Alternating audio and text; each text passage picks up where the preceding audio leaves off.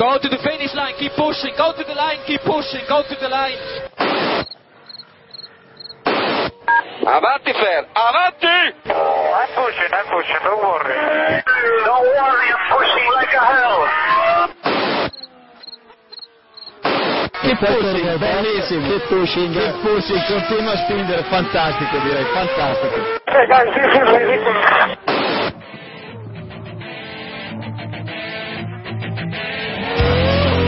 Comienza Keep Pushing, tu podcast de Fórmula 1.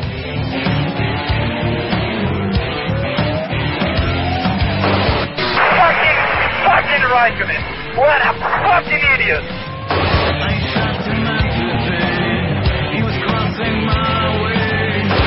Do you know how this is? This is fantastic.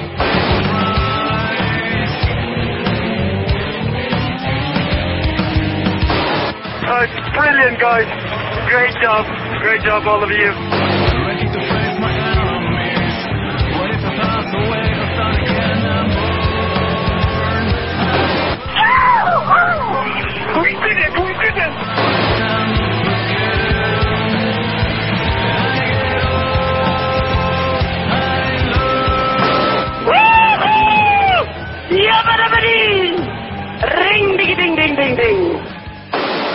Estefano, en las últimas semanas ha habido rumores acerca de que tú podías eh, dejar tu puesto en Ferrari y dedicarte a dirigir el circuito de Monza. ¿Eso es real? No, io abito vicino al circuito, forse per quello che è venuta fuori questa voce. Abito a 500 metri dalla pista. Bienvenido, estás escuchando Keep Pushing en este capítulo número 72 en el que vamos a intentar, digo vamos a intentar porque veremos qué sale, vamos a intentar un resumen de esta temporada 2012 de Fórmula 1 que ya ha finalizado, que finalizó hace un par de semanas, como ya sabéis, con Sebastián Vettel como tricampeón. Y para hacer este resumen, o intentarlo al menos, tenemos a Jacobo Vidal de Funa al Día. Buenas noches, Jacobo. ¡Ho, ho, ho! Buenas noches. Conste que el juego, juego se lo acaba de preparar, ¿eh? Eh, tenemos también a Diego Otero, también de Funa al Día. El menos uno arroz. Ah, no, esto no era ahora. Eh, buenos, buenos días. Guárdatelo para el irrelevante si quieres. Bueno, David Sánchez de Castro, de Colpisa, ¿cómo estamos? ¿Qué tal? Buenas noches, tardes, días a todos y todas. Y también tenemos a Iván Illán, también de Día. Feliz año nuevo a todos los oyentes. Claro, para que cuando nos escuchen igual ya es año nuevo, ¿no? No se sabe, ¿no? Exacto. Y buenas vacaciones de verano. bueno, cada uno que nos escuche cuando quiera. Una pena que haya perdido Ferrari este nuevo título. Ah, no. para, el año que, para el año que viene. Eso sirve para siempre, tío. Hay O que sea, hacer un capítulo, un capítulo que valga, que se pueda utilizar por lo menos, digo yo. ¿no? Sí, sí. Bueno, que felicidades a Vettel por ese cuarto campeonato. Eh, nos falta hoy, ya sabéis, Héctor Gómez, que al final a última hora se ha caído del capítulo. Así que es como Alguersuari, se cae al final. lo hemos echado. Bueno, eh... sí, lo hemos Eh, bueno, venga, vamos a irnos ya al resumen de esta temporada 2012. Vamos a. Hemos hecho algunas categorías en las que vamos a ir metiendo pilotos. Así que nada, vamos a ir empezando con el mejor piloto de la temporada. Y si quiere empezar David, si lo tiene preparado, su mejor piloto, adelante. Eviden- evidentemente no, no lo tengo preparado. Pero. Claro, eh, mira, por. Correcto. Eh, bueno, yo creo que el, el mejor piloto eh, posiblemente sea Fernando Alonso esta temporada, o por lo menos es el que más más se merece el, título honorífico de, mejor piloto. Un título que no vale absolutamente para nada y que por mucho que, insistamos aquí o, que le insistan y le coman la oreja de que ha sido el ganador moral y todas esas cosas, no vale absolutamente para nada porque solo ha sido subcampeón y digo solo porque eh, como todos sabemos el subcampeonato es posiblemente el puesto que más duele a los a los pilotos no en general ha hecho carreras excepcionales. Solo hay que recordar eh, Valencia por ejemplo que, que fue espectacular. Y, y la verdad es que es una lástima que el Ferrari no haya estado a la altura de, de lo que el piloto pedía y de lo que el piloto se merecía. Sí. Eh, Jacobo, Sí, bueno, creo que nos van a tachar de alonsistas una vez más, pero tampoco nos va a importar a estas alturas, ¿no? O sea que No. yo también voy a decir que, que creo que mm, como, como piloto, como pilotaje, yo creo que sí que Fernando Alonso eh, ha sido el mejor del año. eh, bueno, quién sabe sin esos dos abandonos y, si hubiera podido pilotar, si hubiese ganado su tercer título o, quizás no, ¿no? Pero, pero en cuanto a pilotaje, yo creo que, que ha dado el máximo. Quizás al final sí que se le, se le pueda criticar un poco las dos últimas carreras porque bueno ni, ni en clasificación ni en ni en carrera dio eh, suba al nivel del resto del año digamos no pues eh, pero bueno en general ha estado luchando eh, ha hecho grandes actuaciones nada más empezar el año después de, de la debacle de, de Australia en Malasia se sacó de la chistera una victoria ayudado por el agua pero bueno que que también fue una victoria de, piloto. Y no sé ha habido grandes actuaciones lo de lo de Valencia pues eh, otra gran actuación unido a la, a la suerte. Y eso que en cuanto a pilotaje que yo creo que, que el mejor. Claro si no sin elegir al español pues evidentemente es, el segundo para mí es Hamilton. Eh, si no fuese por por los fallos de McLaren y de fiabilidad también habría estado en la lucha por el título esta última carrera ¿no? Ya está Jacobo fastidiando el paso que le iba a dar a Diego, que estoy seguro que es el que no va a poner Alonso entre bueno, el mejor piloto de la temporada, va a Hamilton, con lo cual tampoco pasa. Eh, Rosberg. Rosberg. No. A ver, si me dices entre Rosberg y Kartikeyan, pues podemos discutir, pero entre pilotos de verdad, eh, a ver, yo antes de nada quiero decir que me parece muy complicado escoger entre los tres de cabeza cuál ha sido el mejor piloto del año, porque creo que los tres han estado a un nivel eh, soberbio. Eh, y los, tres de los, tres de cabeza son Alonso, Vettel y Raikkonen, ¿verdad? Eh, sí, claro. ¡Ay! No. maravilloso. Verdad que Hamilton queda a tomar por culo. Cierto. Bueno, entre. Bueno, entre Hamilton, Alonso y Vettel, creo que los tres han, hecho un año excepcional. Y si bien hasta hace poco, si que hubiese dicho a Fernando, a día de hoy yo creo que voy a, que para mí el mejor piloto de la temporada ha sido Hamilton, porque Vettel tuvo errores a principio de temporada, aunque hizo un final de temporada espectacular. Fernando tuvo un inicio de temporada increíble, pero a final de temporada más le mojó la oreja en varios grandes premios, y eso es muy lamentable. Y yo no sé si el error fue de Ferrari, si el error fue de Fernando, si de los dos, pero eh, si Fernando se supone que es el que maneja Ferrari, porque a día de hoy parece que ahí el único que manda algo es Fernando, no es posible que el equipo la haya cagado tanto en los últimos grandes premios. Así que yo creo que el más regular al final de la temporada, si omitimos los errores de su equipo, del equipo, ha sido Hamilton. Creo que ha sido el más constante y el que ha hecho su mejor temporada y, y es una pena que, que, nos olvidemos un poco del piloto inglés este año por la lucha que han tenido Fernando y, y Sebastián Vettel. Estoy totalmente de acuerdo con lo que ha dicho Diego. Es más. Y ahora mi... ya no jodas. Sí. mi mejor piloto también es, es Hamilton. Y suscribo lo que ha dicho Diego y también suscribo lo que ha dicho de, de, que es difícil elegir entre Vettel, Alonso y Hamilton, pero sin duda yo creo que por justicia hay que, hay que nombrar al británico que ha hecho una de sus mejores temporadas, para mí la mejor desde que está en la Fórmula 1 y el equipo no le, no le ha acompañado. Y cuidado con lo que dices de Alonso, no sea que te vayan a bloque o wait. Bueno, Iván, ¿quién te parece a ti el, el mejor piloto de la temporada?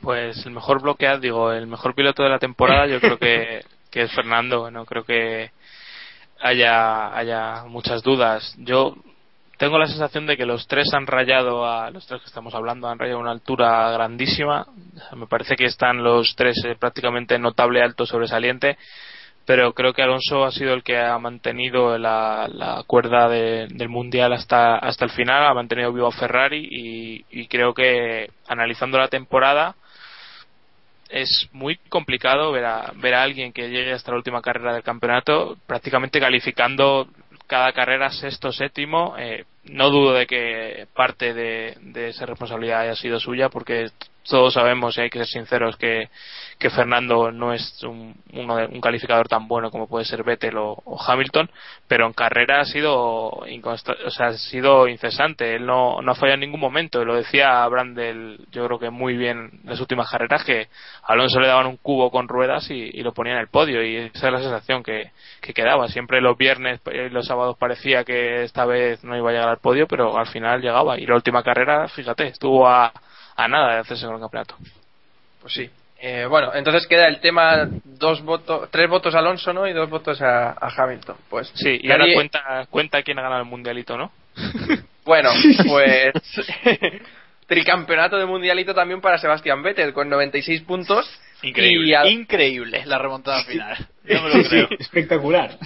y luego nos, nos tachan de alonsista, pero bueno, aquí ha ganado Vettel el campeonato, no digo nada. Eh, segundo Alonso a dos puntos de Vettel y tercero Hamilton a dos puntos de Alonso, a cuatro de Vettel, o sea, impresionante. La verdad Ahora- es que han estado... Ahora, Samu, cuéntanos cuántos puntos tiene el tercero. El cuarto, el cuarto. Eh, el, cuarto, cuarto, cuarto. el cuarto es Raik- Raikkonen con 36 puntos. O sea, está a, un- a un mundo de Hamilton, de Alonso y de Vettel. O sea, eh, refleja realmente la diferencia que hay en la parrilla en estos momentos, eh, entre estos tres pilotos y el resto. Eh, destacar, yo destaco el, el punto de Inoue, que está por delante de Schumacher, y el menos uno al alternador de Red Bull, que queda por delante de Kovalainen, que es el piloto, curiosamente es el piloto que más puntos ha restado, dos puntos menos. O sea, empezaba en cero y ha quedado con menos dos puntos. Es quien cierra la clasificación de este mundialito. Eh, si algún día actualizamos el blog, eh, pondremos también la clasificación para que la podáis ver.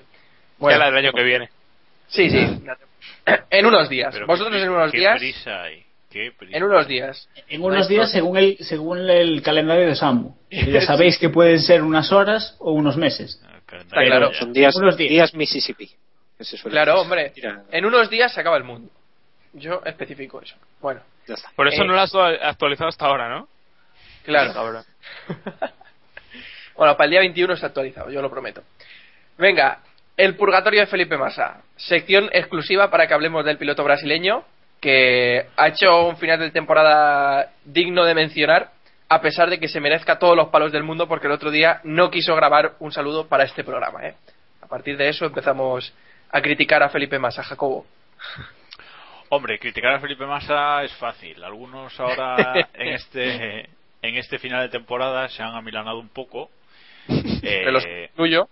Sí, o sea, nosotros en los dos últimos capítulos pues eh, hemos bajado un poco el nivel de palos, pero hoy que estamos para resumir, a ver, eh, viendo la temporada completa de Massa, pues ha sido lamentable, ¿no? Eh, ha quedado séptimo eh, en el mundial, eh, muy muy lejos de su compañero de equipo, más de más de, de doble- de la mitad, Sí, menos de la mitad de puntos que su El, tre- el 30% de puntos Bueno, ha hecho Massa. Sí, Vale, pues el 30% de puntos de Ferrari, o sea, eh, pues son muy, muy poco eh, y sobre todo un piloto que su, que su rendimiento en pista parece que, que se ha debido a, otro- a factores externos. ¿no? Eh, en la primera mitad eh, estuvo muy presionado por el tema de si lo renovaban o no, eh, cómo estaba el asunto.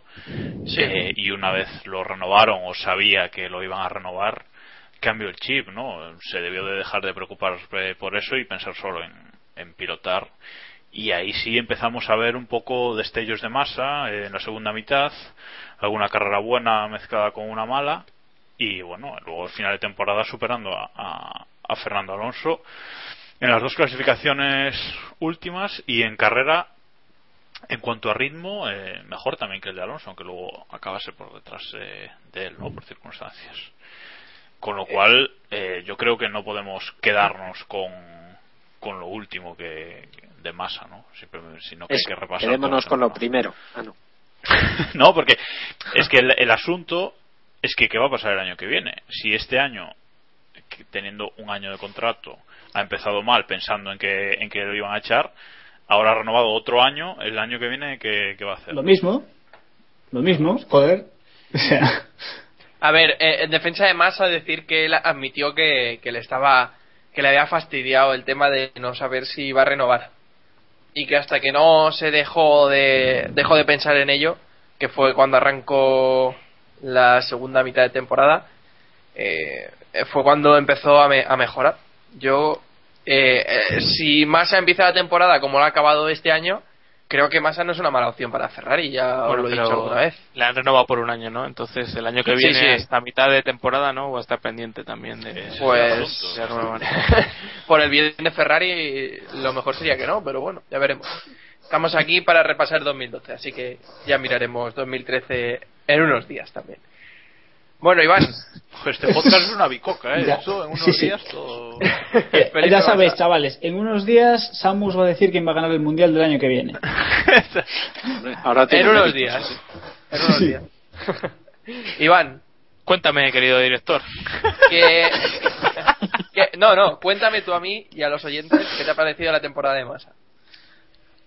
Pues bastante irrelevante, la verdad. Eh, creo que creo que no, no no ha sido protagonista cuando podía serlo, que es al principio de temporada, cuando estaba el campeonato abierto, que en, en donde más o menos todos han, han estado arriba, incluso Weber, eh, Baton y. Raikkonen y compañía, que ya, pues no, pero eso eh, por lo menos no se le espera o no tiene no tienen coche como para pelear a final de año. En masa siempre tienes la esperanza de que a lo mejor este año le, le sale la buena. Ni- En ningún año de los tres que he estado con Fernando ha logrado ni siquiera acercarse y, y yo creo que, bueno, lo hemos hablado mil veces, yo creo que es un regalo la renovación de, de Ferrari y cuatro carreras buenas a final de año que las ha hecho, eh, no me justifican nada. Vale. Hombre, también hay que tener. eh, tenemos que tener presente que ha sido el único piloto de los seis de los tres equipos grandes que no ha ganado una carrera este año. Eh, Sí, entonces, ¿sabes? Eso eso dice mucho. Y, y no solo que, que no haya ganado una carrera, sino que Baton ha ganado más de dos, Hamilton Oh, ha hecho, ha hecho dos podios, por ejemplo, Grosjean ha hecho tres podios, Pérez ha hecho tres podios, Ahí está. Rosberg ha hecho dos podios. Y una victoria. Rosberg ha ganado y Massa no. O sea, es que. Es que manda cojones, macho. Es que yo creo, yo creo que no merece ni la pena seguir hablando de Massa. Es decir, el Brasil. Hoy, hoy hemos, vamos a ver.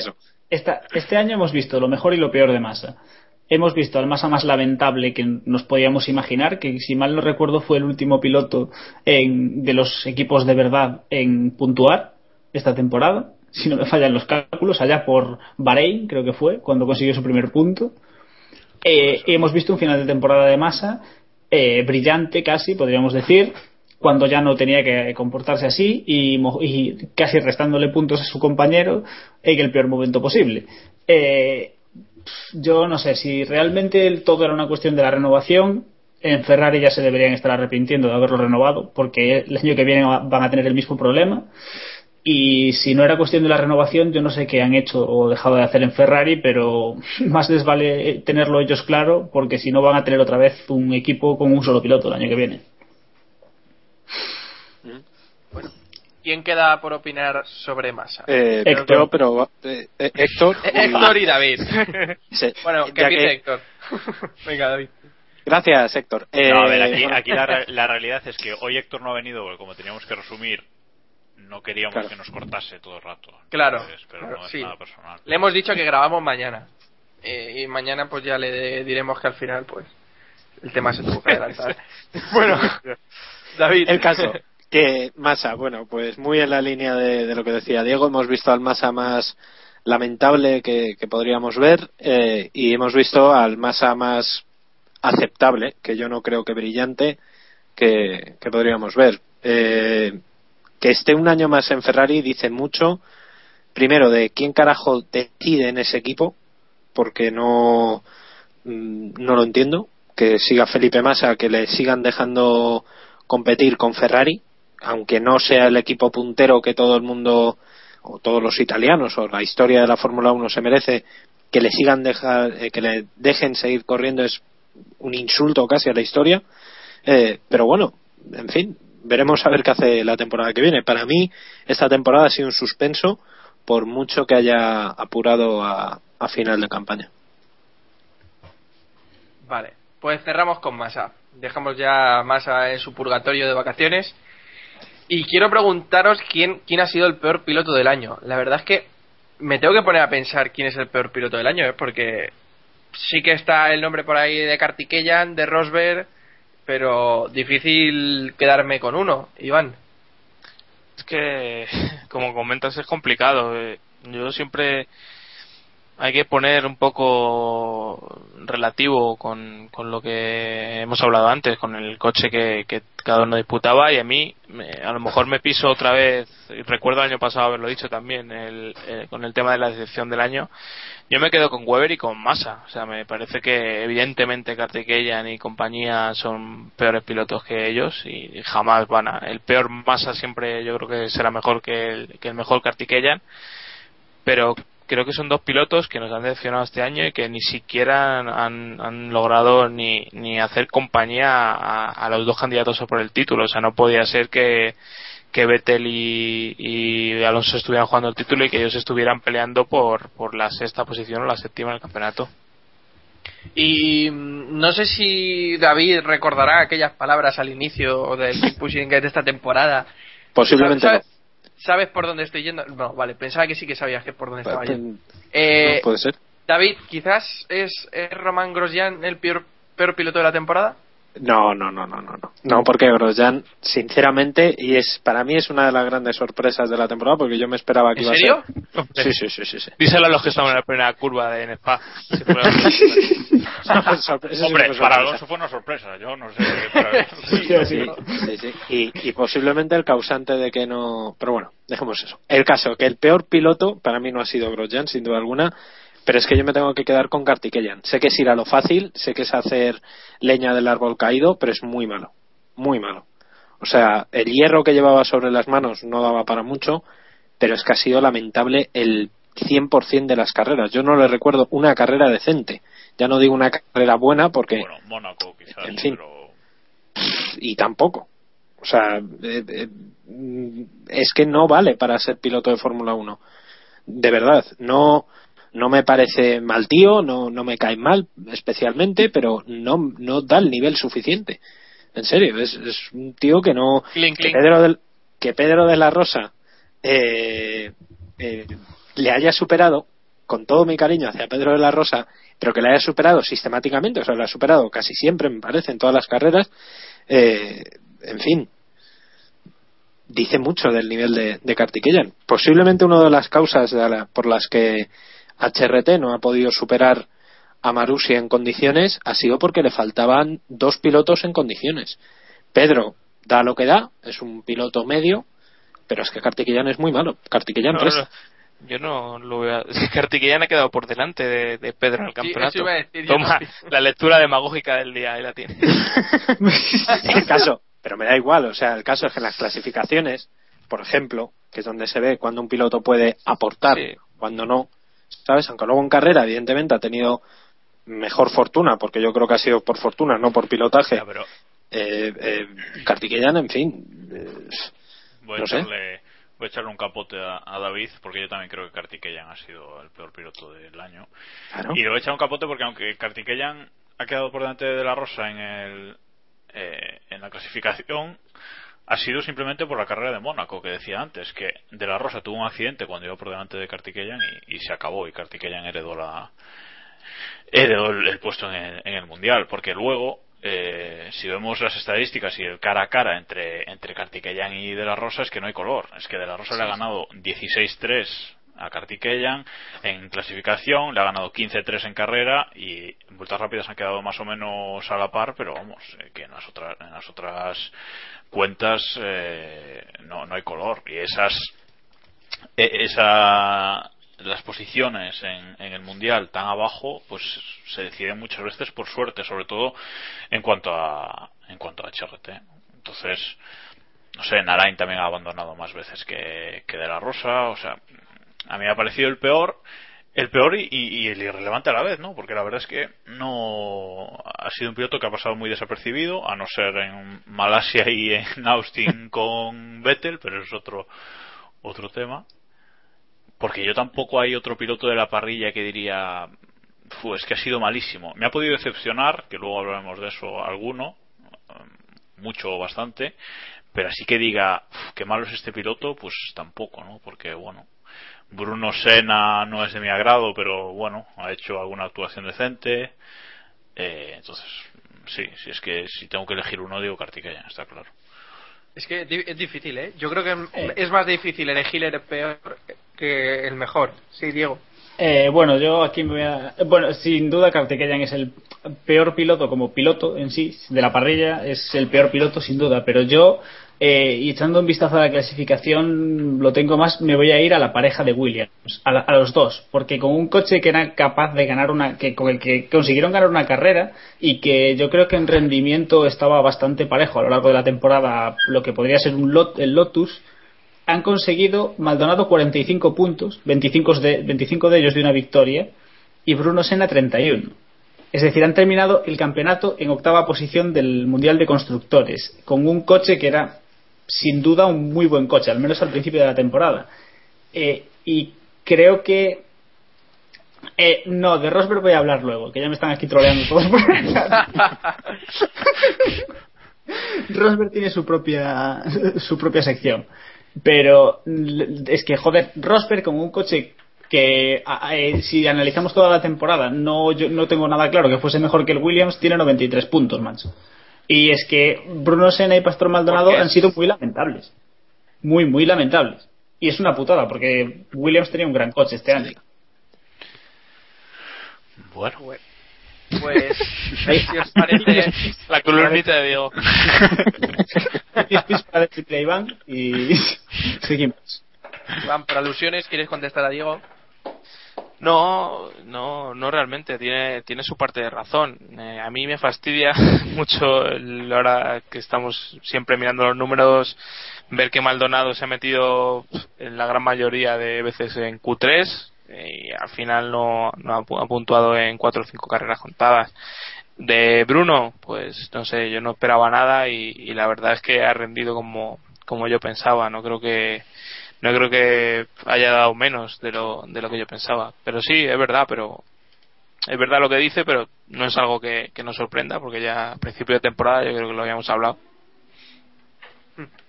Bueno, pues vamos con, Oye, con el mejor equipo. Samu, Sí, antes de eso, di, di cómo ha quedado el mundialito por abajo, que eso es lo que tiene más chicha. vale, por abajo. Eh, por abajo, después de Rosberg que cierra la clasificación, bueno, decimos segundo lugar con 13 puntos, empatado con Kobayashi. Tenemos No, no, a Aguirre- pasa de, pasa de página. Vale, vale, vale. Bueno, decimosexto puesto lo comparten De La Rosa y Bernier con dos puntos. Un punto tiene de Ambrosio. Eh, Inoue tiene un punto también. Schumacher se queda en el limbo con cero puntos. Decimoctavo lugar. Eh, y ya lo comentaba más o menos antes. Pero vamos a- ni, en decimonovena- su pod- ni con su podio de Valencia fuimos capaces de darle un mísero punto a Schumacher. No, sí, pero se lo, aquí- resta- no, no, no, se lo. Ah, vale, vale. Sí. Schuma- Schumacher, Schumacher en las últimas en los últimos podcasts hizo lo mismo que lo, lo contrario que Vettel O sea, le empezaron a caer menos unos de to- menos unos de todos lados antes estaba bastante puesto más razonable Pues sí, y luego ya, pues cerrando, eh, Kovalainen con dos puntos negativos. Lo he comentado antes, Jacobo, ¿eh? También. Bueno, Sí, sí. sigamos. Sigamos con el, el mejor equipo del año. Sé que David eh, tiene un equipo que quizás no va a ser nombrado por el resto, así que adelante, David.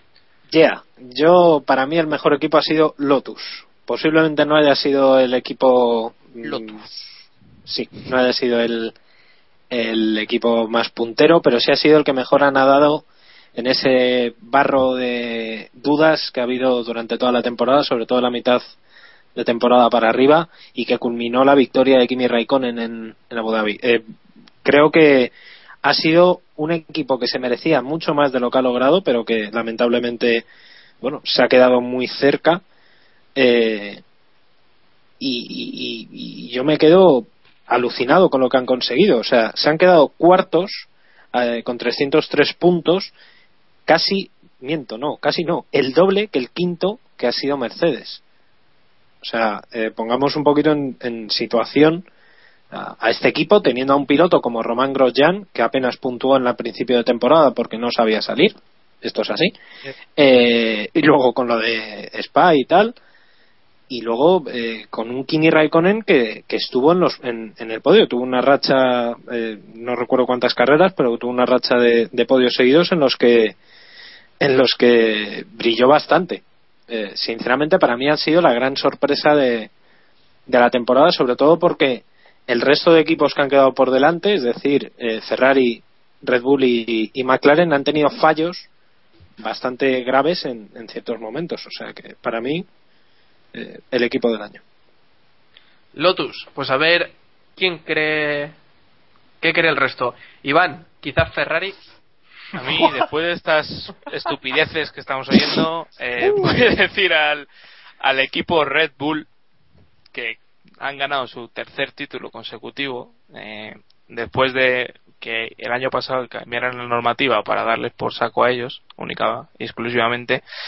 Y, y la verdad es que no se me ocurre otro otro nombre que, el de Red Bull. No no me cabe no me cabe más en la cabeza que, que eso porque su rendimiento en estos años ha, ha sido espectacular y este año como digo han, han sabido recuperarse durante el año eh, hay que tener en cuenta que en las siete ocho primeras carreras yo creo que habían ganado eh, un par de ellas así que hasta que no cambiaron el, el coche lo actualizaron en, Singapur donde Vettel ya empezó a ahí heredó la victoria con con el fallo de, McLaren y, a partir de ahí es cuando se puso a recortar puntos de verdad sobre Alonso.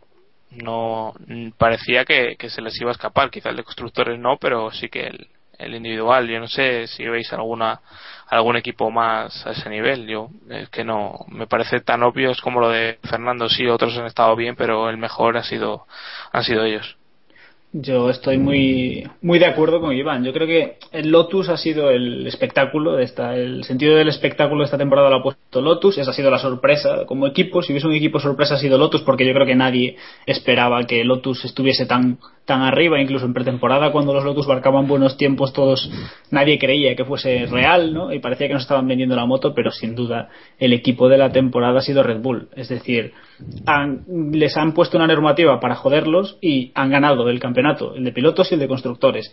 Han sabido gestionarlo su equipo, han sabido eh, aprovechar las virtudes, las virtudes de su coche y han sido capaces de, de, estar ahí, ¿no? Un poco lo contrario que ha hecho McLaren, que tenía el mejor coche desde el principio y la han cagado siempre, pues estos han hecho lo contrario. No tenían el mejor coche y han sabido acabar la temporada con el mejor coche.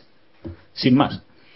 Sí, probablemente sí que sea merecido y además cuando consigues tres campeonatos seguidos y con lo, con lo que comentabais con el tema de los escapes sopladores que que básicamente se cambia la normativa pues para fastidiar al Red Bull pero bueno Jacobo ¿tú qué crees? yo creo que no hay duda que poco más que decir sobre, sobre Red Bull ¿no? es, eh, ha sido un equipo que, que empezó mal el año en pretemporada había dudas luego en temporada se confirmó el Gran Premio de España fue para ellos, eh, pues, eh, eh, bueno, me saldrá la palabra. Eh, bueno, que fue muy malo, sí, no quería decir eso, pero vergonzoso para ellos, ¿no? Eh, porque acabar a un minuto de la cabeza, pues eh, es duro, con, siendo los vigentes campeones. Eh, en Alemania tampoco lo tuvieron bien. Pero es que en la segunda mitad, desde el descanso de agosto, que yo no sé cuánto, cuánto habrán descansado, pero desde luego poco en sus casas, no digo que hayan roto la norma, eh, ojo, que luego siempre viene alguno. Eh, pero es que han trabajado. ¿Estás diciendo que han roto la norma? Que no. ¡Oh! oh Jacobo, exclusiva, exclusiva. Pero es que han tra- urgentes. Pero es que han trabajado eso en la segunda mitad increíblemente y es que desde, desde Japón eh, se, han, se han puesto en modo 2011, ¿no? Y hasta, pues hasta llegar a, a Brasil parecía imparable Vettel, ¿no? Entonces, eh, no, no hay mucho que decir. A mí lo que sí me gusta mirar mucho ahora que, Red Bull es eh, tricampeón del mundo.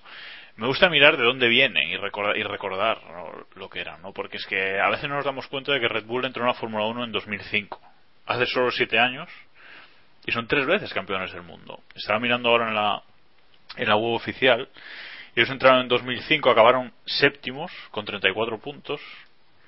En 2006 acabaron séptimos otra vez con 16 puntos. Eh, en 2007 acabaron quintos con 24 puntos. Y en 2008 incluso acabaron por detrás de, Toro Rosso. Que, bueno, recordemos que la victoria de, de Vettel con el Toro Rosso en Monza fue lo que permitió a Toro Rosso acabar por delante de, del equipo Red Bull. Y ya desde 2009, en 2009 subcampeones y en los tres últimos años campeones del mundo, ¿no? O sea que el salto que dio que dio Red Bull con el cambio de normativa fue brutal, pero es que se han mantenido de una forma increíble. Eh, entonces creo que, que, que no hay duda de que es el mejor equipo y lo lleva siendo, yo diría que incluso cuatro años, porque lo de Brown en 2009 eh, fue como fue. Yo como equipo Sí, yo si creo la FIA, que si la FIA no da bola a los, al doble difusor para salvar a, a Brown, Exacto. tenían otro en el zurrón. Entonces, es que no hay duda de que ha sido el mejor equipo este año y lo llevan siendo cuatro años. Vale, entonces Red Bull mejor equipo y peor equipo. Eh, este también me parece difícil. Tengo varios equipos por ahí que me parecen el peor equipo. Yo lo veo Supongo, claro. supongo que Diego va a decir Ferrari. Eh, no, yo creo que el peor equipo, yo creo que el peor equipo este año, sin lugar a dudas, ha sido McLaren. Tenían el mejor coche, te- han tenido uno de los tres mejores pilotos de la parrilla y han acabado terceros en el mundial de constructores y con Hamilton cuarto y Baton quinto en el mundial de pilotos. Es decir, creo que ningún equipo ha desperdiciado más eh, sus recursos, tanto a nivel de monoplaza como de piloto. Ferrari, con todo lo que le ha cagado Ferrari, eh, han peleado el mundial de pilotos hasta la última carrera. ¿Y, y Mercedes? Pero Mercedes ya solo tenían un piloto, que es Schumacher, y está mayor. Es que ya partían de un punto. Joder, a ver, su- eh, Mercedes ya no tenía unos grandes pilotos. Las cosas como son. Y Schumacher ni Rosberg están a, la- a día de hoy a la altura de los de, de los mejores pilotos de la parrilla. Y pff, Mercedes, al fin y al cabo, es lo que decimos siempre: Mercedes no deja de ser Baronda, por mucho que lleven una Sí. estrella en el morro. Y McLaren es McLaren. Y tenían el, y es que a principio de temporada tenían el mejor coche. Mercedes nunca ha tenido el mejor coche en lo que va de temporada. En China. Bueno, pues en, en China. Bueno, yo, mi nombre es Mercedes. La verdad es que ha sido una temporada muy decepcionante para Mercedes y me da mucha pena por Hamilton porque creo que 2013 no va a cambiar mucho la historia. David, Eh, yo diría Mercedes, pero de quien nada se espera, nada se recibe. Sinceramente, yo no esperaba que Mercedes fuera, fuera a brillar. Para mí, la gran decepción de la temporada ha sido McLaren. Eh, tenían el mejor coche con diferencia a principio de, de temporada. Se vio con la victoria de Baton en Australia y, en fin, entre que si quítame allá esas tuercas, que si ahí va la estrategia que fallo, que si tal, le han destrozado las opciones de, de sus pilotos a principio de temporada. O sea, desde mitad de temporada. Eh, sinceramente, no creo que no creo que, que haya un equipo que del que se esperara tanto y que haya brillado menos. Mm, no veo Tú, no sabes que veo hay, tú sabes que hay una sección después que se llama la decepción, ¿no? Pero bueno, tú- No, bueno, pues me da igual, porque tampoco es decepcionante. Bueno, Es coña. sí, vale. Decepcionante, pues sí, posiblemente, pero es que también ha sido el peor equipo.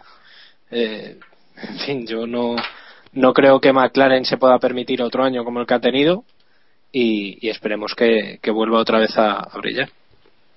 pues Ahora, ahora con Baton lo van a petar el año que viene, tranquilo. sí, eso iba a decir yo, madre mía, veremos 2013. Bueno, eh, Iván,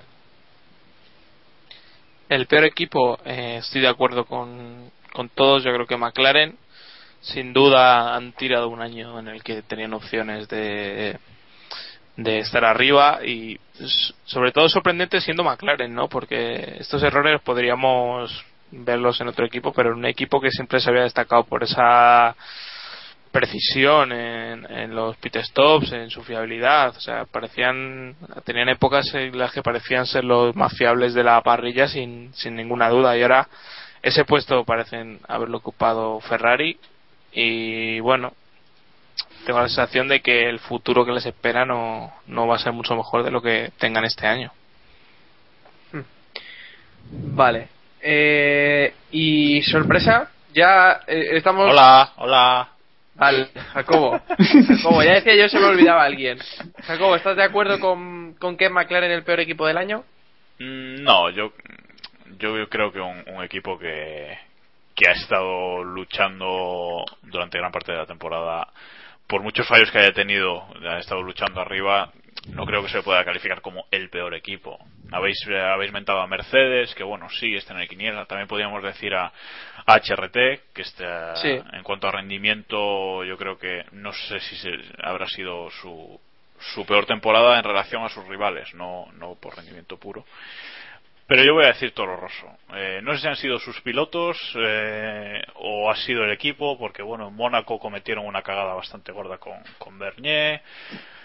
Eh, no sé, pero a mí eh, me ha parecido que, que no lo han hecho nada bien Toro Rosso este año. Y bueno, incluso, incluso Mateschit, eh, el jefe de Red Bull, ya ha dicho también que Mr. Chip Mr. Chip, sí. Mr. Chip particular ya ha dicho que que eso que hay que mejorar, ¿no? Bueno, han fichado a James Kay, con lo cual algo están viendo que en el equipo no funciona y yo creo que esta temporada ha sido pues eso, ha sido un punto muy bajo para Toro Rosso, ya llevan seis años en el, en el mundial y siguen más o menos como al principio. Antes mencionaba los números de Red Bull y Toro Rosso, pues eso, que Red Bull ha dado el salto y Toro Rosso se ha quedado ahí. Es cierto que no tiene los recursos que tiene el equipo A, pero yo creo que Rosso... Hombre, el equipo A con la furgoneta. Veo que, veo que lo habéis pillado. Eh, pero el... Humor gallego, señores, bienvenidos. Pero sí, sí. Que Chiste somos- Jacobo. Aquí somos muy del equipo A. Bueno, eh, eso, que no, que yo creo que Toro Rosso es un equipo para estar luchando pues con Sauber y Force India, pero para estar luchando eh, en serio, o sea, no, no para estar ahí a ver si no me coge cátedra, ¿no? Entonces, eh, yo creo que, que tienen que mejorar mucho, mucho, mucho. Bueno, pues un poco un mezclote entre los peores equipos. ¿Cómo? Vamos a ver, vamos a ver si ese mezclote se mantiene en la sorpresa de la temporada. ¿Cómo, cómo buscar las rimas, como siempre? Hombre, hombre, está claro. Eh, la verdad es que eh, lo he dicho ya en, en varios varias ocasiones, pero mm, también tengo dudas en quién pondría la sorpresa. La verdad es que es, es un día de dudas. Eh, Diego, ¿quién es para ti la sorpresa de este La de sorpresa esta temporada? La sorpresa de esta temporada, se me vienen dos nombres a la cabeza, pero yo creo que la sorpresa, quien más me ha sorprendido esta temporada ha sido Jerome de Ambrosio. Eh, ha sido una participa eh, solo ha participado en un gran premio, pero yo me esperaba una actuación bastante deplorable de D'Ambrosio, que al final ha, ha hecho un eh, estuvo en Virgin, no había destacado especialmente y creo que hizo una gran carrera, una gran carrera con, Lotus. Y, y, vo- y volviendo a y también supongo que destacaría a Charles Pick que creo que ha sido el mejor debutante del año y que na- también nadie esperaba nada de Charles Pick y, y ah, eh, hoy en, no sé me ha rascado Echad un cable, un cable. Vale, Tía, Jacobo. Es que hijo, ¿a quién se le ocurre decir de Ambrosio? Es que eres la hostia, macho, Diego. Es que, claro, botas. es verdad Eso- tío en Es serio que a quién se le verdad. ocurre. De ver- venga ya tío, hizo una, hizo una gran carrera en Monza Sí, en serio ¿quién o sea, es que ¿al- alguien Quedó, esperaba quedó decimotercero, es un Bueno, papel coño. enorme. Oye.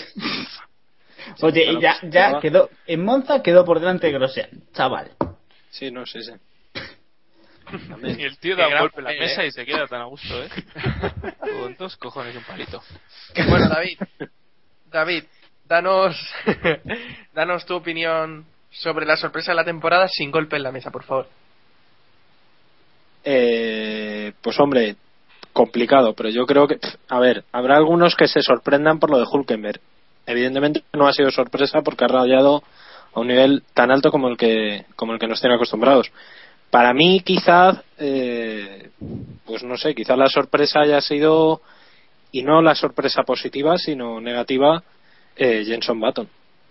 Eh, sinceramente, me esperaba mucho más de él y no ha brillado o no ha rayado al nivel que había rayado el año anterior. Y como sorpresa positiva, pues posiblemente Sergio Pérez, con el que, bueno, ya hemos visto que se presentó a lo grande, con, sobre todo al principio de la, de la temporada, las tres primeras carreras, eh, y que la- en, en McLaren, que vamos a ver si está a la altura de, ese sitio tan inmenso que deja Hamilton, y que yo creo que no, que no lo, no lo va a estar, pero bueno.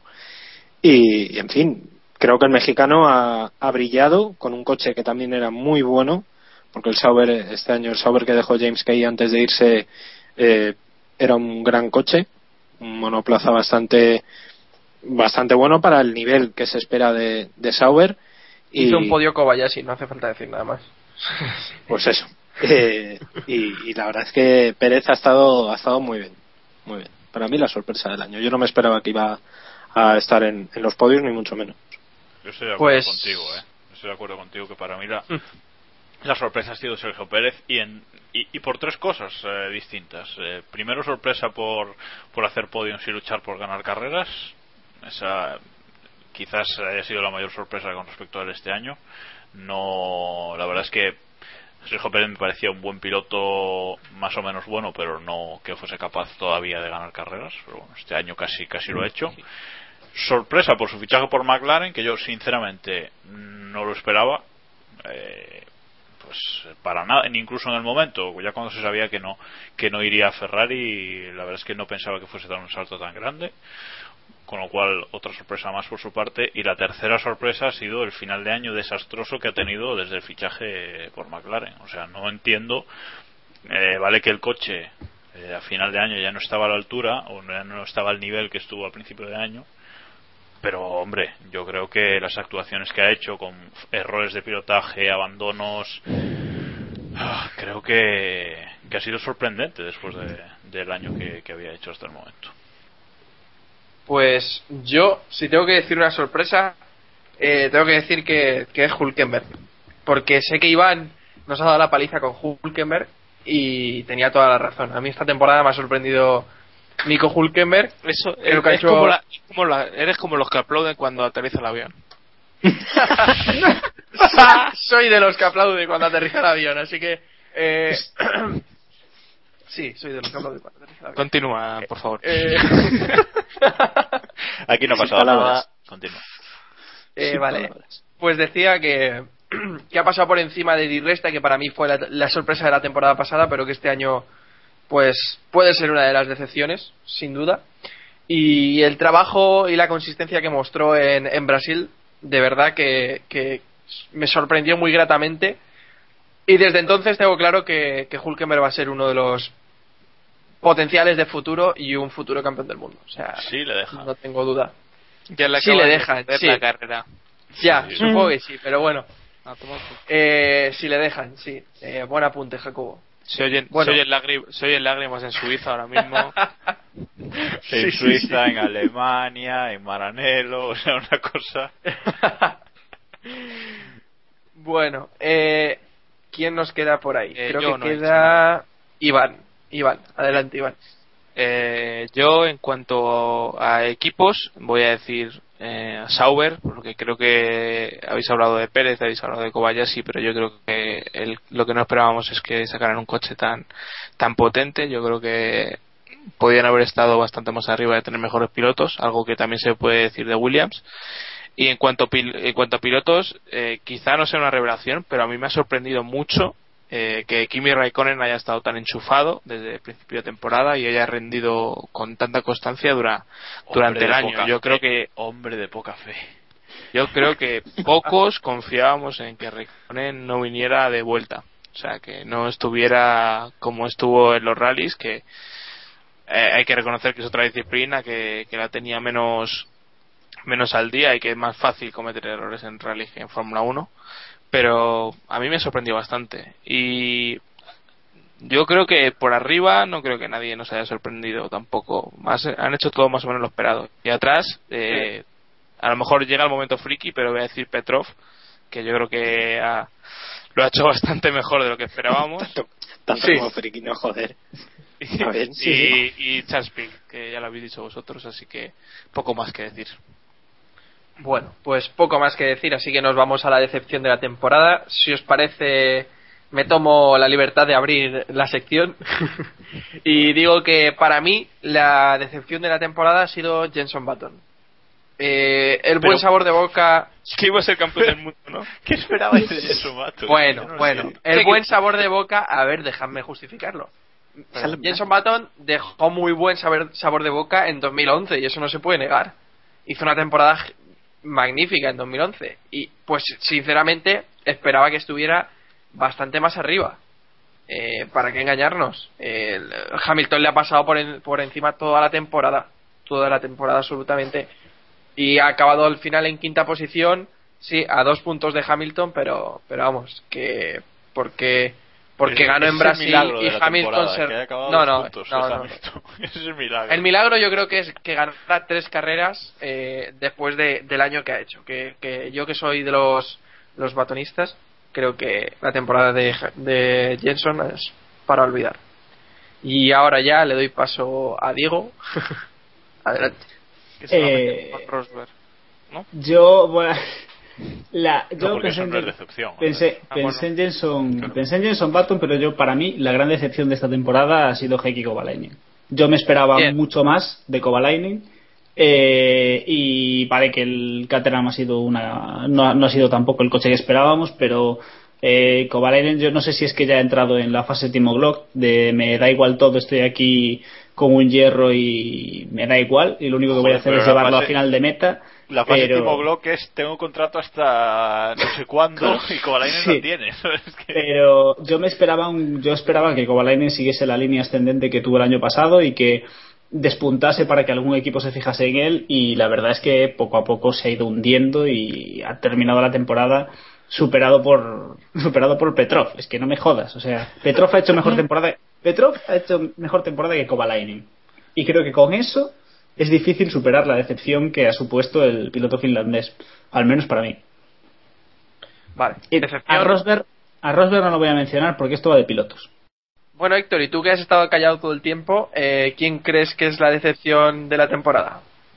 Bueno, para mí claramente la decepción de la temporada creo que el equipo McLaren, ¿no? Esperábamos todos mucho más de, de ellos. eh, eh, de hecho, ya hemos visto en monoplaza lo rápido que era y no han podido sacarle potencial y, y, bueno, al final Hamilton con el temporada que ha hecho no ha podido demostrar eh, todo lo que hubiéramos querido, ¿no? Y estar en la lucha junto con Alonso y Vettel hasta la última carrera. Vale, eh, Iván ya ha hablado también, así que David, adelante. No, Iván no ha hablado, pero bueno, hablado, bueno, bueno, vale. ha hablado hace un rato. ha hablado, ha hablado, ha hablado cuando está. estaba cerrado el micro, pero bueno, a, a que joder pues a ver la decepción de la de la temporada pues hombre posiblemente Kovalainen. Yo sinceramente me parece la releche mm, bueno no es que tampoco ha sido decepción decepción. Se ha quedado un poquito por debajo de las expectativas pero no. Quizá la decepción porque yo la parte poética debería eh, me dice que igual Schumacher debería haber ganado una carrera y, se ha quedado en, en nada. Eh, un principio de temporada lamentable, una despedida eh, tirando a lamentable eh, y, en fin, yo me esperaba más del Kaiser, sobre todo después de ese podio en Valencia en el que ya parecía que había recuperado las sensaciones, en las que, bueno, le volvimos a ver ahí, ¿no? Que es el sitio donde ha estado más veces en, en su Y vida. Pole, y Pole en Mónaco, Y añado. Va- Bueno, sí, vale, por en Mónaco. Eh, no sí. vole. Eh, bueno, eh, mejor tiempo en Mónaco, eh, exacto. que no lo mismo. Eh, pero bueno, eh, Schumacher yo me esperaba que hubiera ganado, sobre todo después de que viéramos cómo Rosberg, insisto, Nico Rosberg, eh, ha ganado una carrera. Y que Schumacher se despida de la Fórmula 1 después de 20 años eh, sin una victoria, con tres años muy, muy malos, a mí personalmente me da un poco de pena. Iván, que no ha hablado, adelante. Em, a mí me resulta también muy difícil elegir una excepción. Em, elegiría McLaren, pero por, por no repetirnos, eh, es que no se me ocurre nadie. Quizá eh, podríamos hablar un poquito de, de HRT y cómo ha terminado todo. A mí, eh, quizá porque sea más reciente, pero sí, sí me queda un pozo ahí eh, muy amargo de cómo ha terminado la aventura de, de HRT, esas últimas carreras en las que eh, prácticamente sus, sus trabajadores ya sabían que, iba, que iban a terminar, eh, el equipo no ha- han cumplido como profesionales hasta el último momento, pero no había ninguna motivación ya deportiva para seguir y demás. Me ha dejado un, pozo final de temporada que, incluso ha delucido, personalmente ha delucido el, el, el final que, que yo esperaba y que el final que el, que el campeonato iba a tener y que ha tenido en, en la parte de arriba queda un poco ensombrecido por, por esa, esa mala noticia para los aficionados españoles, ¿no? No, en esa línea yo creo que, que está claro que la decepción, no sé si del año o, de, o del año y medio, pues puede que haya sido Tessa, ¿no? Los jefes de quien mandaba hasta ahora en, bueno, sigue mandando de En momento en HRT, HRT, sí.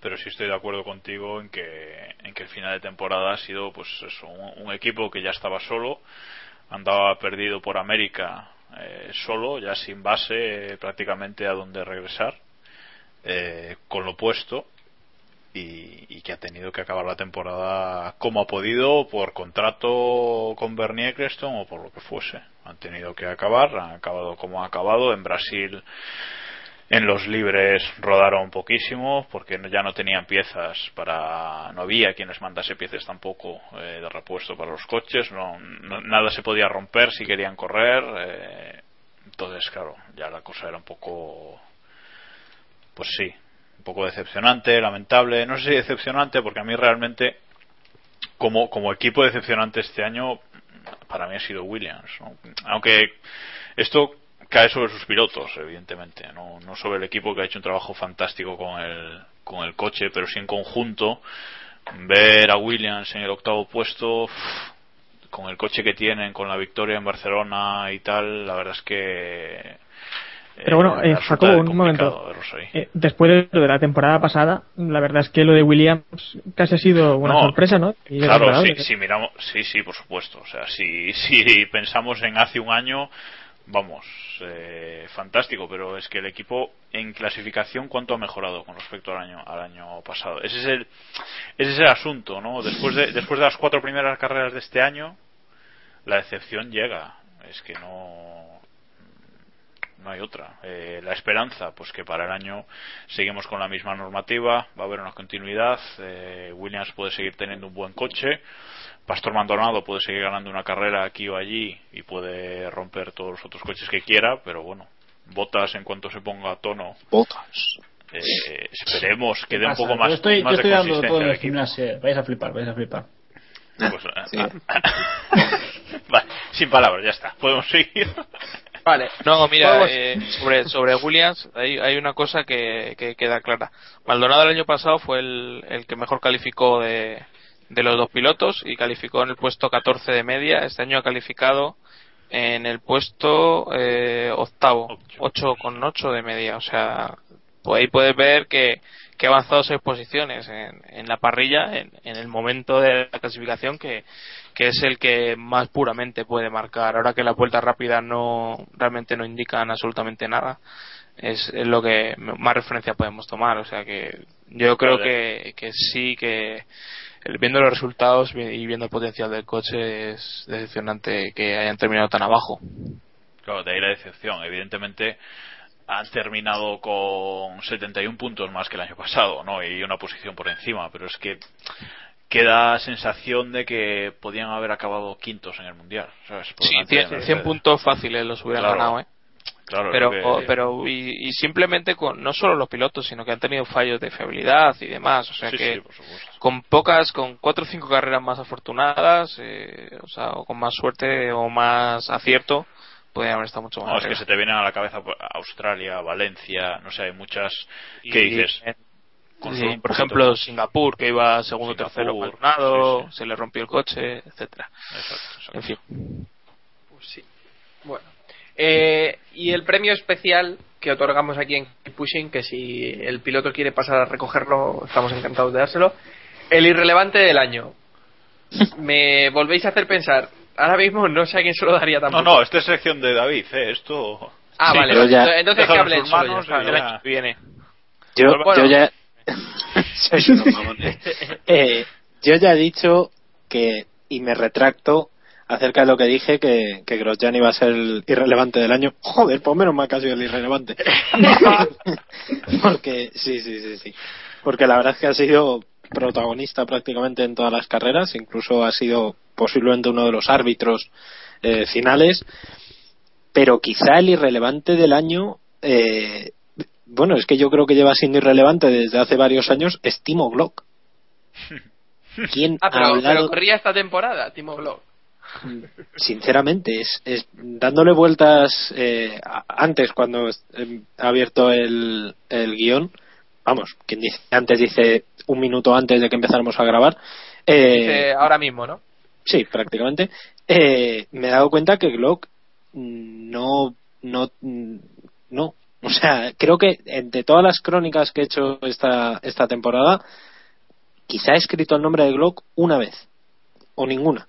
Eh, he hablado, quizá hemos hablado de todos los pilotos del resto, pero Glock no, no, no ha brillado nada. Incluso Charles Pick, su, su compañero, se ha ganado un puesto en, en Caterham eh, porque bueno lo ha hecho lo ha hecho muy bien pese a que ha quedado por detrás de Glock en el, en el campeonato pero en fin no ¿Sabéis quién es el único piloto que no tiene puntos ni ha sido nombrado nunca en, en el mundialito de Kipushing? Kartikeyan. No. No. Eh. Daniel Ricciardo.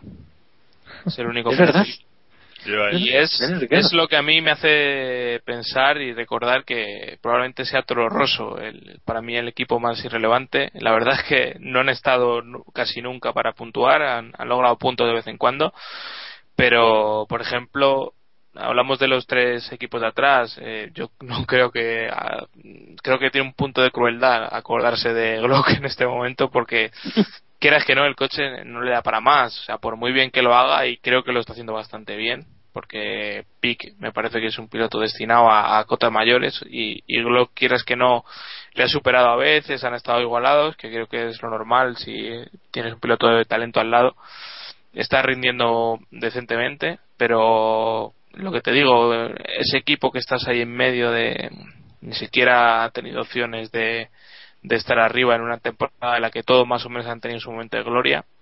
También Force India eh, no ha estado, no ha, no ha logrado pisar un podio, pero bueno, al final de año sí han tenido esas opciones y Hulkenberg ha sido protagonista, o sea que yo creo que no vamos a quedar con ellos dos. De hecho, no sé si acordáis eh, en Mónaco cuando Bernier iba séptimo, que prácticamente se, se desapareció de ahí con, con un cambio de neumáticos a última hora. Bueno, y, y Caterham, porque Caterham en realidad eh, la temporada pasada esperábamos, eh, durante la pretemporada esperábamos bastante más de ellos, en la temporada pasada estuvieron muy bien, parecían que ya dejaban de ser uno de estos equipos eh, de, del final de la tabla, iban a poder acercarse un poco más, por ejemplo a Toro Rosso o incluso a Williams con la temporada pasada, y al final hemos visto que, que nada, que Marussia incluso se les ha acercado y les ha sobrepasado en muchas ocasiones. Bueno, yo, yo es que sobre Caterham escribí un artículo a principios de, de temporada, a- antes de la primera carrera, después de los últimos test espectacular, que lo leo ahora y me da la risa, que era, lo estaba buscando, pero era algo así como los primeros puntos de Caterham o algo así, ¿no? Como, como que parecía que el equipo que la mejora de Caterham es el título de la mejora de Caterham en 2012 es el título del artículo eh, como eso que parecía que, que en pretemporada que sí que Caterham que iba a mejorar que, que por fin sí parecía que iba a poder luchar por los puntos y vamos eh, nada nada más lejos de la de la realidad ¿no? entonces sí puede ser uno de los irrelevantes aunque yo yo me voy a quedar con Daniel Ricciardo ¿eh? Eh, creo que, que era uno de los favoritos de, de Marco eh, para, para Red Bull. Y ha llegado ¿Cómo- y ha llegado Bernier y le ha dejado claro que vamos que Ricciardo no es el nuevo Vettel ni, ni mucho menos no y que y que ahora el, el futuro de Ricciardo está en manos de lo que haga en 2013 con que 2013 vuelva a tener otra otra temporadita regular como esta pues otro adversario más. O sea que Estoy, le- estoy leyendo tu, tu artículo de Caterham. Es Literalmente, cruel, es cruel. eh, no sería de extrañar que diese la sorpresa metiéndose en Q3 en más de un gran premio. Ahí está, pues eso. No, si yo te, si yo te digo que lo, he estado lo estaba leyendo esta semana, lo he, lo he estado leyendo y porque me acordé de- del tema y vamos, ya te digo que me daba a mí la risa, o sea que imagínate. Lo puedes borrar, bórralo y nadie, se- no, nadie que no, que nadie lo vea. antes, antes de que salga este podcast, destruye el artículo. Sí. Hazlo desaparecer. Será lo mejor. Bueno, ¿alguien más que falte por dar el Yo, irrelevante? yo tengo que darle el puesto del irrelevante del año, a pesar de haber logrado una, un hito histórico en la Fórmula 1, que es ser la primera mujer en ganar un gran premio. Para mí, el irrelevante del año ha sido Nico Rosberg. Para mí el irrelevante del año ha sido Nico Rosberg. Ha pasado la mayor parte de las carreras desaparecido en combate y, y si, la, si Schumacher no hubiese tenido la mala suerte que tuvo al principio de temporada, seguramente le hubiese mojado la oreja bastante. Y a- hasta aquí mi irrelevante del año. Segunda columnita aquí- de Diego. Segunda, está sí. rápida. Sin duda. Bueno, eh, el mejor gran premio ya para ir cerrando los dos últimos asuntos de este resumen de la temporada 2012. Os pregunto, ¿cuál ha sido el mejor gran premio de esta temporada, Jacobo? Uy, eh, bueno, yo es que tengo tres, creo, así. Eh, Que son los tres que estamos pensando que son los tres, creo. exacto, que, que estamos Sí. pensando todos. Está Sí. el Corea, Gran Pre- Hungría, ¿no? sí, sí, sí. Está el Gran Premio de Europa, el Gran Premio de Abu Dhabi, manda cojones estos dos, y el Gran Premio de Brasil. Y bueno, yo también metería el de Estados Unidos. A mí el de Estados Unidos me gustó mucho, pero sí que un nivel, un nivel ya inferior a esos, a esos tres. Sin duda por lo que, por lo que significaba y por todas las emociones que hubo y por la- el clima, el de Brasil fue espectacular. Eh, pero bueno, quizás en otro, en otro momento del año, si no hubiese sido al final, no hubiese sido tan emocionante. Pero claro, ha sido el mejor. Y luego es que Valencia con esos abandonos y esa remontada, o Abu Dhabi con la remontada de Vettel, es que. pff, no sé. eh, si tengo que decir uno, digo Brasil, pero yo creo que más por lo emocional que por lo puramente como fue el Gran Premio. Pues somos dos, que si tenemos que decir uno, decimos Brasil. Eh, David, Eh, puf. Yo creo que más que el mejor fue el más sorprendente porque yo no me esperaba nada de este de este Gran Premio. Prueba es que el año que viene ya no está y posiblemente no esté nunca más en la Fórmula 1.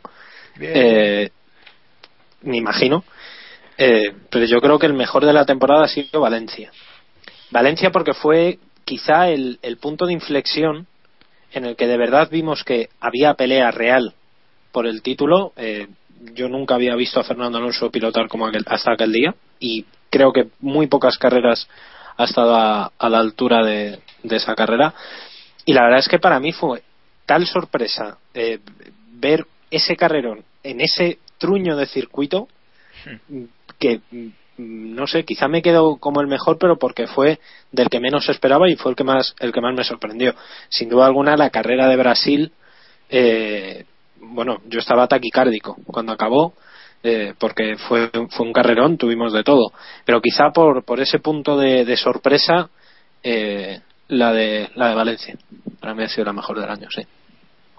estoy de acuerdo. Eh, también. Héctor. Gracias. Pues yo iba a decir Brasil, pero es que la verdad es que David me ha convencido. Me ha convencido David. Me ha convencido. Porque sí que es verdad que, bueno, de Valencia. En directo, ¿eh? En directo. No, no, Tiene claro. ese poder de persuasión. Eh, bueno, es verdad que Brasil, Brasil fue un carrerón eh, y ta- también final de mundial, que esto también pues eh, da, da mucho juego, pero es que de Brasil podemos esperar una carrera así. Hemos visto varias carreras de ese tipo, mientras que en Valencia es que lo que esperamos es pues una procesión, eh, pocos adelantamientos, entonces eh, sí que sorprendió bastante más. eh. encima el carrerón que hizo Alonso, también eh, estaba Weber, por lo más remontando desde, desde atrás, y sí, yo voy a elegir también Valencia. Vale. Eh, Diego. Eh, yo, Valencia estuvo muy bien, pero Abu Dhabi también, pero yo creo que Brasil fue espectacular. Fue un gran premio en el que tuvimos un poco de todo, en el que parecía que íbamos a tener un gran premio previsible, con y al final ese momento Vettel dado la vuelta al cabo de tres curvas en el que creo que todos todos los que estábamos viendo la carrera nos levantamos del sofá de un salto y no sé el momento GPS de Raikkonen y, y demás demás momentos creo que fue un gran premio increíble y que todos estuvimos no sé, mordiéndonos las uñas durante cada una de las vueltas. Para mí ha sido uno de los mejores grandes premios, ya no del año, sino de hace mucho, mucho tiempo que no veía un gran premio tan emocionante como, como este. Y cerramos con Iván.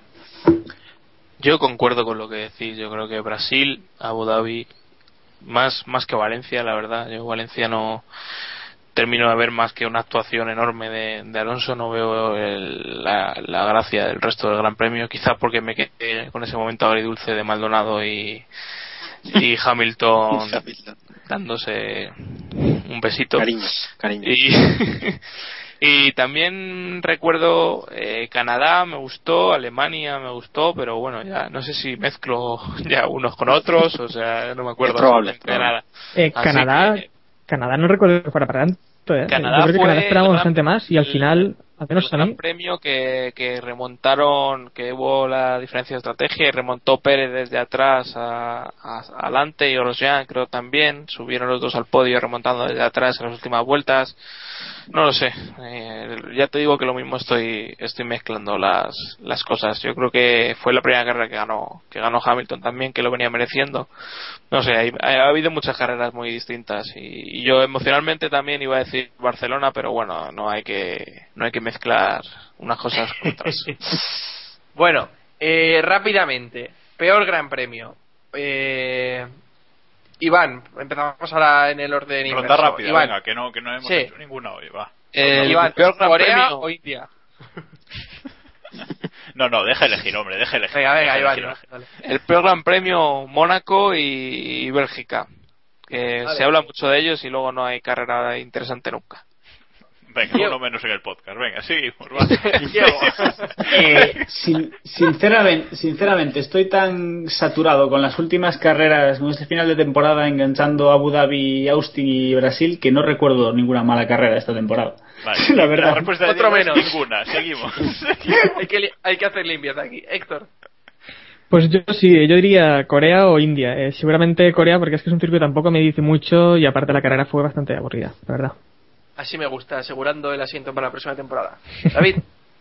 Eh, yo me quedo con India. Eh, carrera tirando a coñazo, mm, poquito movimiento y no, no me llama ese, ese gran premio. Nada. Jacobo. Yo también me quedo con India y por segundo año consecutivo. O sea, Vettel dominando todas y cada una de las vueltas que se han dado en el Boot International Circuit, no, no puede ser. Bueno, pues ya somos, ya, somos, ya somos tres para el podcast de la próxima temporada. Venga. Nos vamos a repasar brevemente. Tilke- Tilke no será el cuarto. Eh, brevemente, nuestra clasificación personal de la porra que hacemos cada semana. Eh, aunque parezca La que no, sí, aunque parezca que no, hemos acertado en alguno. Eh, Jacobo y David eh, están en, en primera posición con 11 aciertos sobre 80 posiciones. High five, David, high five. Somos grandes. Somos grandes, sí, sí, sí. Sí, sí, sí, sí. Bueno, hagamos el desempate de alguna forma, ¿no? ¿Quién se va a sentar en el Force India? Venga. Eh, yo estoy en segunda posición con, on- eh, con 10 aciertos sobre 80. ¿Cuántos? ¿Cuántos? ¿Cuántos? 10, 10, 10. Venga, chavales, va. Dejaos de tonterías. trolling, trolling.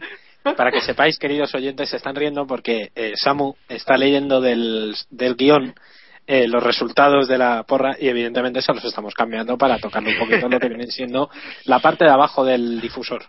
De esto. Bueno, Héctor e Iván, terceros con 8 aciertos, aciertos sobre Y ocho, 80. pone aquí.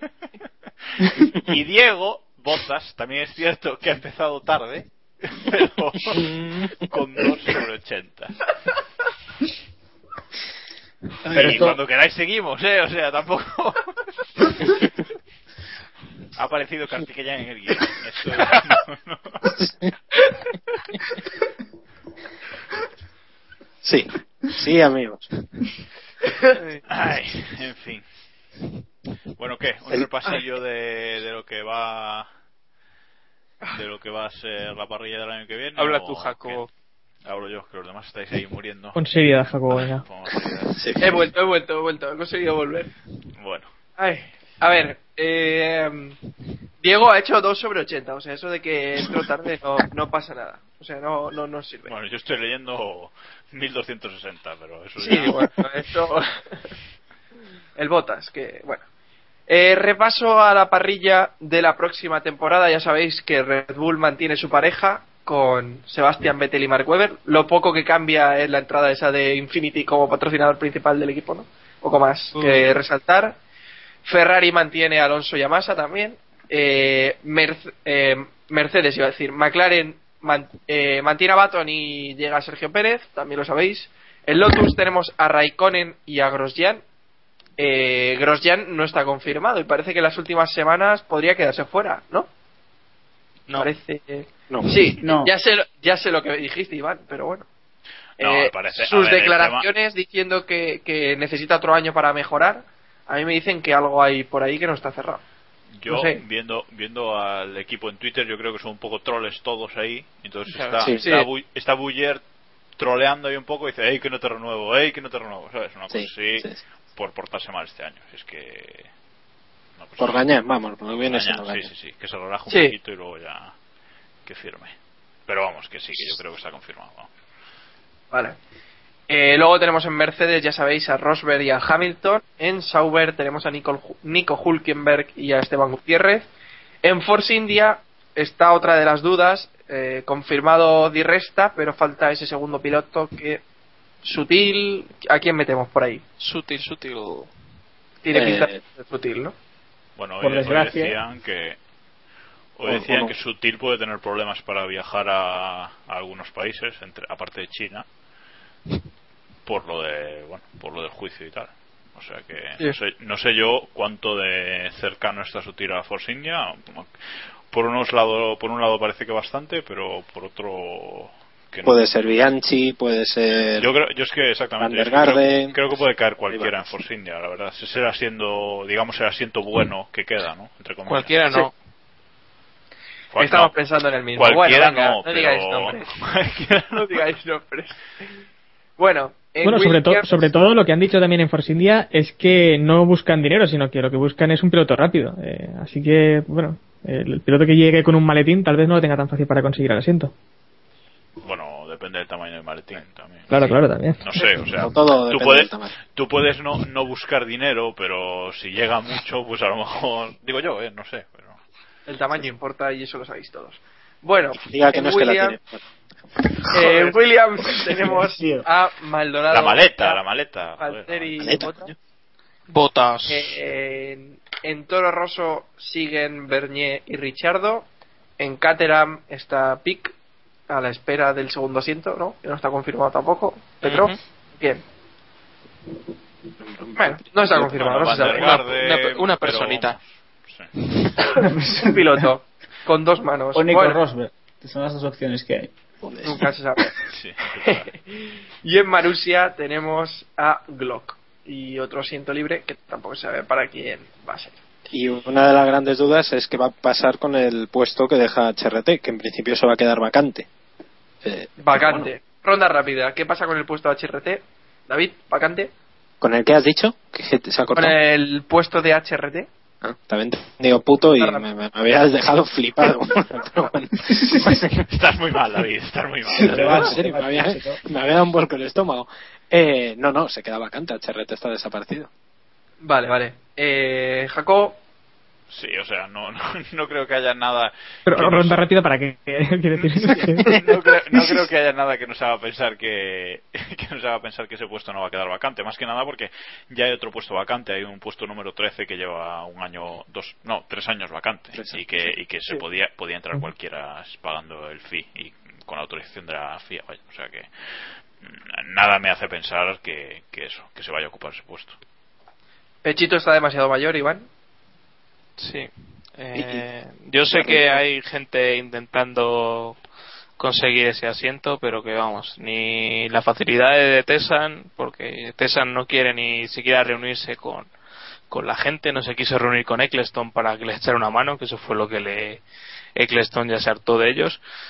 Y, y eso, pues que si Tesan lo único que quiere trata a HRT como si fuera una empresa cualquiera de, de las mm, no sé cuántas tendrán, pero vamos, no creo que sean pocas de las que tienen en su en su accionariado, pues así va así le va a ir. Pero al final se acabarán comiendo lo, lo poquito que les queda.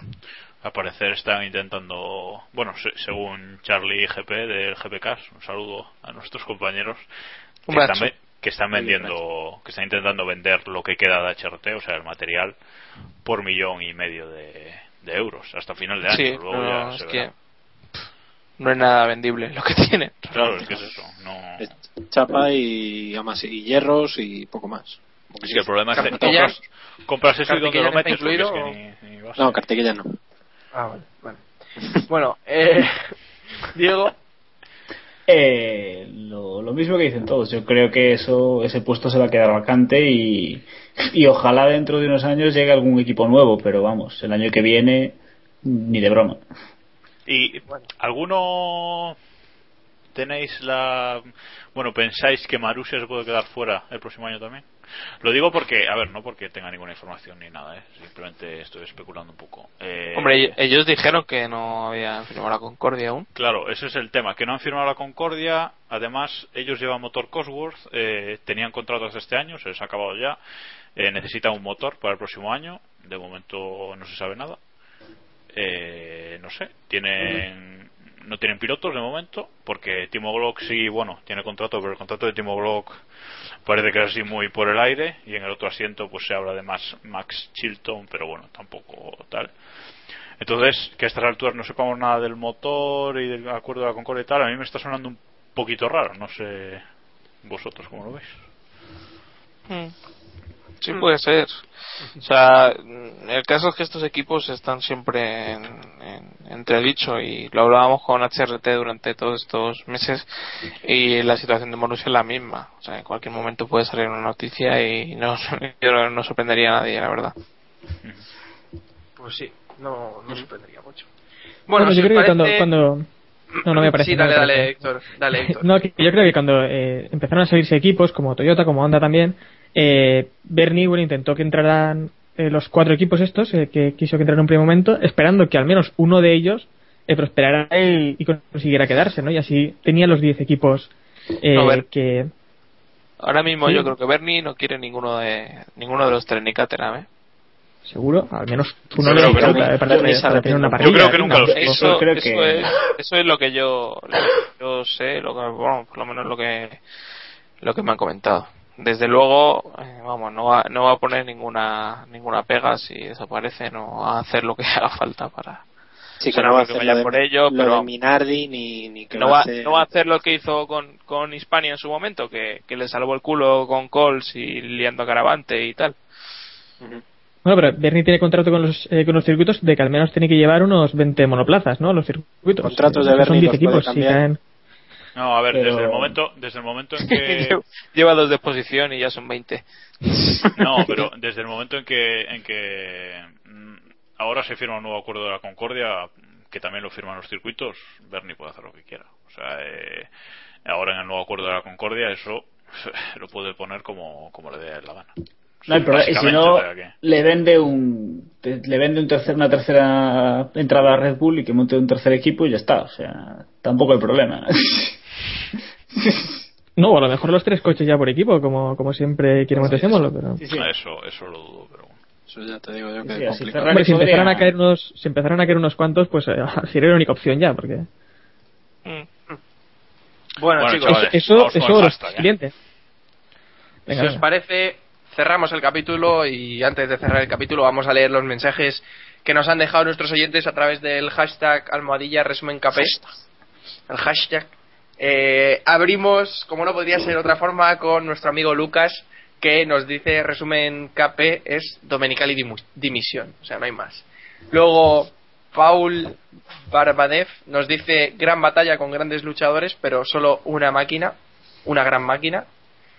Luego nos dice Carlos Mena como Lineker. eh, la F1 es un deporte creado por ingleses donde hay pilotos buenos de otros países y siempre gana un alemán.